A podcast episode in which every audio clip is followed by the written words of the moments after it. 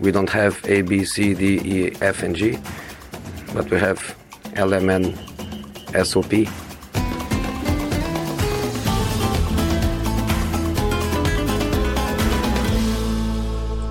Välkomna hälsar vi då tillbaks till start, till startelvan, nu höll jag på att säga startelvan, till slutelvan. Eh, vår nya fotbollspodd här på Sportbladet. Eh, avsnitt två, vi väl, välkomnar in i studion Babylona Khosravi. Tack. Makoto, välkommen tillbaks. Tackar. Och från Paris har vi Johanna Frändén. Bonjour! Ja, bonjour, kul att ha med dig igen. Eh, vi ska prata Champions League såklart den här eh, veckan också, men vi ska börja i ett lag som faktiskt inte finns med i Champions League den här säsongen men som har inlett ligaspelet på ett alldeles lysande sätt och med en svensk i huvudrollen. Vi ska prata Milan och Zlatan. Zlatan 39 år gammal, tearing it up som man säger. Eh, Johanna, du har bevakat Zlatan under många herrans år. Är du förvånad över hans eh, säsongsinledning så här långt? Eh, nej, det kan jag inte säga. Jag vill först kasta in min äh, brasklapp då, min ständiga brasklapp att 39 år är ingen ålder och att jag alltid tar åt mig lite när jag får höra om hur fantastiskt gammal Zlatan är. Ja, jag vet, vi, är, vi, vi, vi delar den där åldern vi tre. ja, du ser. Ja. Ja. Eh, utöver det så, ja, alltså det, ja, jag är väl faktiskt lite förvånad och det ska man ju inte vara såklart för det har man ju lärt sig att att det är ingen idé med, eh, med den här mannen. Men jag måste säga att jag trodde nog inte att han skulle gå in och vara dominant på det här sättet. Um, framför allt så tror jag att jag tänkte, och många med mig tänkte väl att de där två säsongerna i USA var någonstans ett, ett, ett långsamt farväl och det kunde han väl unna sig lite så. Men att han skulle komma tillbaka på det här sättet, det, det, jag måste säga att det är lite förbluffande faktiskt. Ja, eh, Babylona du som följer Serie A noggrant, hur är reaktionerna på Zlatans, eh, ja man kallar det the second coming på något sätt i, i, i Milan? Eh, det är ingen som är förvånad. Alltså det är snarare det här de förväntar sig av Zlatan. Det är väl klart att han är så när han kommer hem, för de tycker att Milan är hemma för Zlatan, han känner sig hemma där, han får styra. Uh, och let's face it, det är han som styr, inte Pioli. Uh, jag menar, det är ju så det är. Uh, och där är det mer att jag får ju frågor efter varje match från italienska journalister och så också, att när tar de ut honom i landslaget igen? Så att det är ingen som är förvånad över att han kliver in med den, nu när han är i bra fysisk form och så faktiskt dominerar på det sättet som han gör. Han kanske inte är lika snabb längre, men han är ju smartare än varenda mittback i ligan. Han är starkare än varenda mittback i ligan. Hur mycket utav, utav Milans eh, framgång, för det är ju inte bara Zlatan som har gjort, haft en succéstart, hela Milan har ju haft det, de leder ligan. Eh, väldigt förvånande eh, enligt många, de har ett väldigt ungt lag då förutom Zlatan. Eh, hur mycket, hur, hur stort bidrag har han till, till den här framgången? Alltså jag tror att man också måste räkna in att Milan har, till skillnad från många av de andra lagen, haft en hel månad för säsongsträning innan. Många av de andra lagen hade typ en veckas uppehåll och sen var det bara att dra igång igen. Eh, så då fick de ju träna, de har ingen press på sig, man pratar fjärdeplatsen, lugn och ro och gör vi bättre än så så är det skitbra. Men det är Champions League som är målet. Sen när man har gått ner till ett eh, 4-2-3-1 och så har det Kessie och Benazer på mitten. Har ju verkligen varit hur bra som helst. Det har gett dem en stabilitet. Uh, Benazer ser ju brutal ut igen. Och Kessie har ju också tagit ett par kliv framåt. Eh, Och sen är man imponerad av hur Leao ser ut. Eh, från att ha varit rätt oslipad, tagit korkade beslut, så tar han ju mycket bättre beslut nu när han har förflyttats ut på vänsterkanten. Du var inne på att det kanske inte är Pioli som styr så mycket utan det är väldigt mycket Zlatan men eh, Alltså Pioli är en sån här, eh, han var ju lite ifrågasatt ändå inför där, är han verkligen tillräckligt bra, håller han den här nivån och så vidare? Men, men nu måste han väl ändå han är, det, är, det är en väldigt så här, det är en lugn tränare, han är ett stabil, eh, kommer inte försöka med peppgrejer som att lira alla på vänsterbacken eller som mittbackar, utan eh, tar väldigt logiska beslut, det, det är liksom, man vet vad man får. Eh, han, han, och bara det här att rent nu, som ligan ser ut och spela spelare på rätt position, gör väldigt mycket.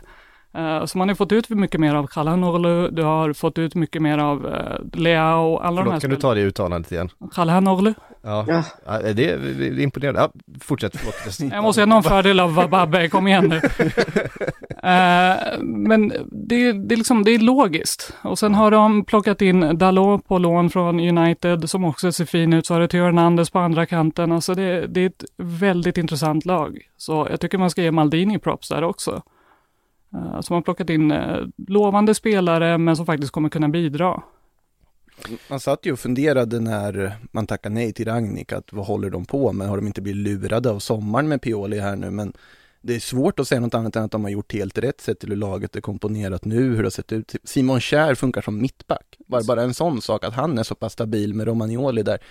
Det är otroligt imponerande bygge de har fått ihop. Men sen är ju frågan hur mycket det är Zlatan Ibrahimovics effekt också och vad som händer den dagen han plötsligt är gammal då och inte bara 39 och ja, inte riktigt är på samma nivå. Men jag tror att han hjälper till att bara lyfta och få in någon typ av vinnarkultur mm. också i ett lag som kanske inte haft de här ledarfigurerna. Det har inte Romagnoli som varit le redo att leda dem.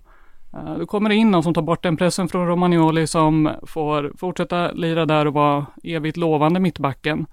Uh, och så är det liksom allt fokus på Zlatan och sen har du Pioli då som bara får alla att må bra och dra åt samma håll, vilket bara det är ju en bedrift normalt. Alltså det... Jag tycker verkligen att, jag tycker det är en jättebra poäng just det här att eh, dels att de behövde få in en, en ledartyp, alltså man ska inte glömma det att Zlatan gör ju det jobbet med förbundna ögon i princip. Han är så otroligt van vid att stå i fokus. Det, det kostar inte honom någon energi eh, längre, utan det, det löser han liksom. Och, och sen så tyckte jag också att det var tydligt att precis när han kom in för, då, det är ju nästan ett år sedan, eller efter eh, vinter, vintertransfern förra året, så såg man ju att övriga var lite pressade i början. Alltså att det var, de skämdes ju lite för att de var ganska dåliga. De kändes som lagkamraterna skämdes lite inför Zlatan och så blev de lite hämmade, allt det där som brukar hända. Men sen så tog det några omgångar och så fick de fart. Och jag tror, alltså det går inte att underskatta hur mycket Zlatan ligger bakom det. Jag menar, det, det låter ju tramsigt, men om det ser ut så utifrån och alla säger i laget och även ledningen säger det så,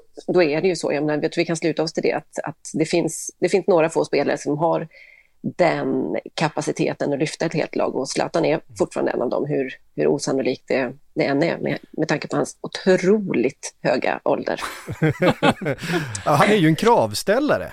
Eh, på resten av laget. Eh, han, ja, han, han accepterar vissa... ju inte att, att man inte gör som han säger. Men Nej. både gott och ont. Ja, på gott och, alltså, ehm, till exempel när han spelade i, i, PSG och betydelsen han hade för det laget och för de spelarna som fanns runt omkring där. Eh, kan man se samma effekt, eh, skulle du säga Johanna, i, i eh, Milan? Ja, fast det är lite olika. Jag tror att, att hans, den här kravprofilen som kommer från Zlatan funkar olika bra i olika, kring, i olika omständigheter. Nu kom man ju till ett Milan som var, där det inte fanns någon utpräglad superstjärna. Det fanns några som man, man hoppades på, men det fanns ju inga världsnamn. Och, eh, de var unga som sagt och, och tror jag liksom redo att supa in information och krav och så vidare från Zlatan. Det var inte så mycket prestige, för det var ingen där som kände att här ska jag gå upp och ta en tuppfight. I andra lag, i PSG till exempel, så har han ju lite grann stångats med en sån som Cavani kanske, om, om inte uppmärksamheten då, men i alla fall om att göra flest mål eller bli någon form av ledarfigur. Och där har han ju mer slaktat motståndarna, men då har, eller medspelarna ska jag säga, är det ju egentligen då. både och. Det är ju svårt ja, att gå upp i en tuff fight mot just Zlatan. ja, men det är ju det, och det har ju inte varit så snyggt alltid. Och det finns väl ganska mycket exempel på också. Vi har, vi har väl ett, det, vårt eviga knäck ute, så gick det för dem som bråkade med Zlatan. Ja. Och man ser ju en ganska tydlig trend där, att eh, vissa av dem eh, gick det inte så bra för. Och det är slående nog namn som inte har nått så himla långt i, i den internationella fotbollen. Medan många andra som har haft liksom några mindre mellanhavanden med Zlatan och sen gjort fred verkar ha klarat sig bättre. Så att det, det är ju, det, nu låter jag som Lasse Richt här, det som händer i ett omklädningsrum och lejon och hit och dit och så. Men tyvärr så ligger det väl lite i det då, att man måste på något sätt eh, anpassa sig till, till den situationen med Zlatan. Och jag tror att, eh, jag kan bara på rak arm komma på att alltså en stor liksom, lejonhanne som han har utmanat genom åren eh, är väl Materazzi och där verkar det ju finnas en tagg kvar. Marco Materazzi, ja det vet ju du Babylon, han gick ju faktiskt ut och sa några år senare att tycker inte Zlatan är schysst liksom. Han, han fryste ut mig en vecka efter att jag hade bränt en straff och ja, han har mobbare tendenser och så vidare. Men ja. utöver det så, och, och, det är ju intressant också med tanke på vilken, vilken, vilken aura han hade offentligt och så. Så att det är lite oh, det är svårt att förutspå det där, men jag tror att det, det som hände i PSG var väl att han, han kom in som den där stora stjärnan och sen så plockade de in några andra under, under Zlatans fyra säsonger där och Cavani inte minst, som skulle ta över efter Zlatan var ju tanken, eller de skulle lira parallellt och sen så skulle det här vara framtiden. Och, eh, det blev så till viss del, men, men det var inte lätt att komma in och, vara, och få liksom uppdraget att eh, på något sätt vara på, ha samma mankhöjd som Zlatan och på, på sikt ta över efter honom, utan det, det gick inte riktigt. Och det tror jag är också en av fördelarna med detta Milan. Det var som att de tog en kollektiv suck när han kom. Äntligen någon som kan liksom ta uppmärksamheten och göra utspelen och så kan vi fokusera på att spela ihop oss och, och koncentrera oss ordentligt. Det är nästan lite den rollen som Mourinho har brukat eh, liksom anamma. Det, det är okej, okay. jag, tar, jag tar all eh, liksom uppmärksamhet, jag är liksom den stora profilen, jag, och jag, jag ni kan också ställa er bakom mig, ni, mm. ni, ni, sticker inte upp. För det, det köper jag inte, det är jag som bestämmer. Men om mm. ni bara faller in i det här ledet så är ni också skyddade bakom eh, min aura, min, min ledarstil. Eh, vi var inne på de här mobbartendenserna, det leder oss ju in till landslaget och eh, en liten flört fick vi. Alltså vi kan inte gå på den igen. Nej. Vi kan, nej, vi kan inte gå på den igen från Zlatan. Alltså jag kan tycka det är lite roligt när folk bara säger, ja ah, men eh, han vill bara uppmärksamhet och varför delar folk där? Ja men vad fan är det för skillnad om någon med 400 följare delar Zlatan som har hur många miljoner följare som helst? Bara, vad är det för uppmärksamhet? Eh, det är väl klart att han vill att det snackas, alltså det är väl skön ego-boost, men jag menar, Ja. Han kanske bara var glad att det var landslagsuppehåll igen. Absolut. Det är dags igen nu liksom. Kul! Han peppar lite Nations League. Men sen, sen lite Mesut Özil-varning liksom som bara, nu ska jag följa alla Arsenal-matcher hemifrån, titta på TV och sitter och twittrar. Sitta med Gunnosaurus. ja, precis. Ja, men ge mig, ge mig en procentuell chans att Zlatan spelar EM nästa år för Sverige. Tre. Tre. Ja, mm. Tre var faktiskt en ganska vettig ja, siffra här kände jag. Det låter, jag tycker det optimistisk ändå. ja, nej men jag menar, jag, jag tror ju att eh, det var väl uppenbart. Jag fick ju faktiskt frågan, kan du skriva något på det här Johanna? Jag sa bara så här, nej min, min själ kommunicerar med mig och säger, jag kliv inte ner i den här svinstian igen. Vilket vår eh, eh, sittande dagchef eh, förstod på alla sätt. Det är lite som, som att meddela att man har ett eh, sjukdom eller dödsfall i familjen. Ja, för fan, jag fattar, jag fattar, jag fattar. Jag fattar. Du ska inte, självklart inte, det här är, jag förstår precis. Det var den känslan. Och det är väl där vi är sedan några år med Zlatan. Man känner bara så här, ska jag kliva ner och bli en del i det här PR-maskineriet? Så vad händer nästa vecka? Då släpper han något, något, något nytt eh, eh, tuggummi eller mm. hopprep eller frisbee eller eh, vad kan det vara? Zlatans officiella hoppreps-line, den ser jag fram emot. Ja, fast den känns inte som att den är jättelångt bort med tanke på den här äh, appen som man har lanserat. Slutelvan kommer varje torsdag i en podcast för Aftonbladet Plus. Det här var en liten tease om hur det låter.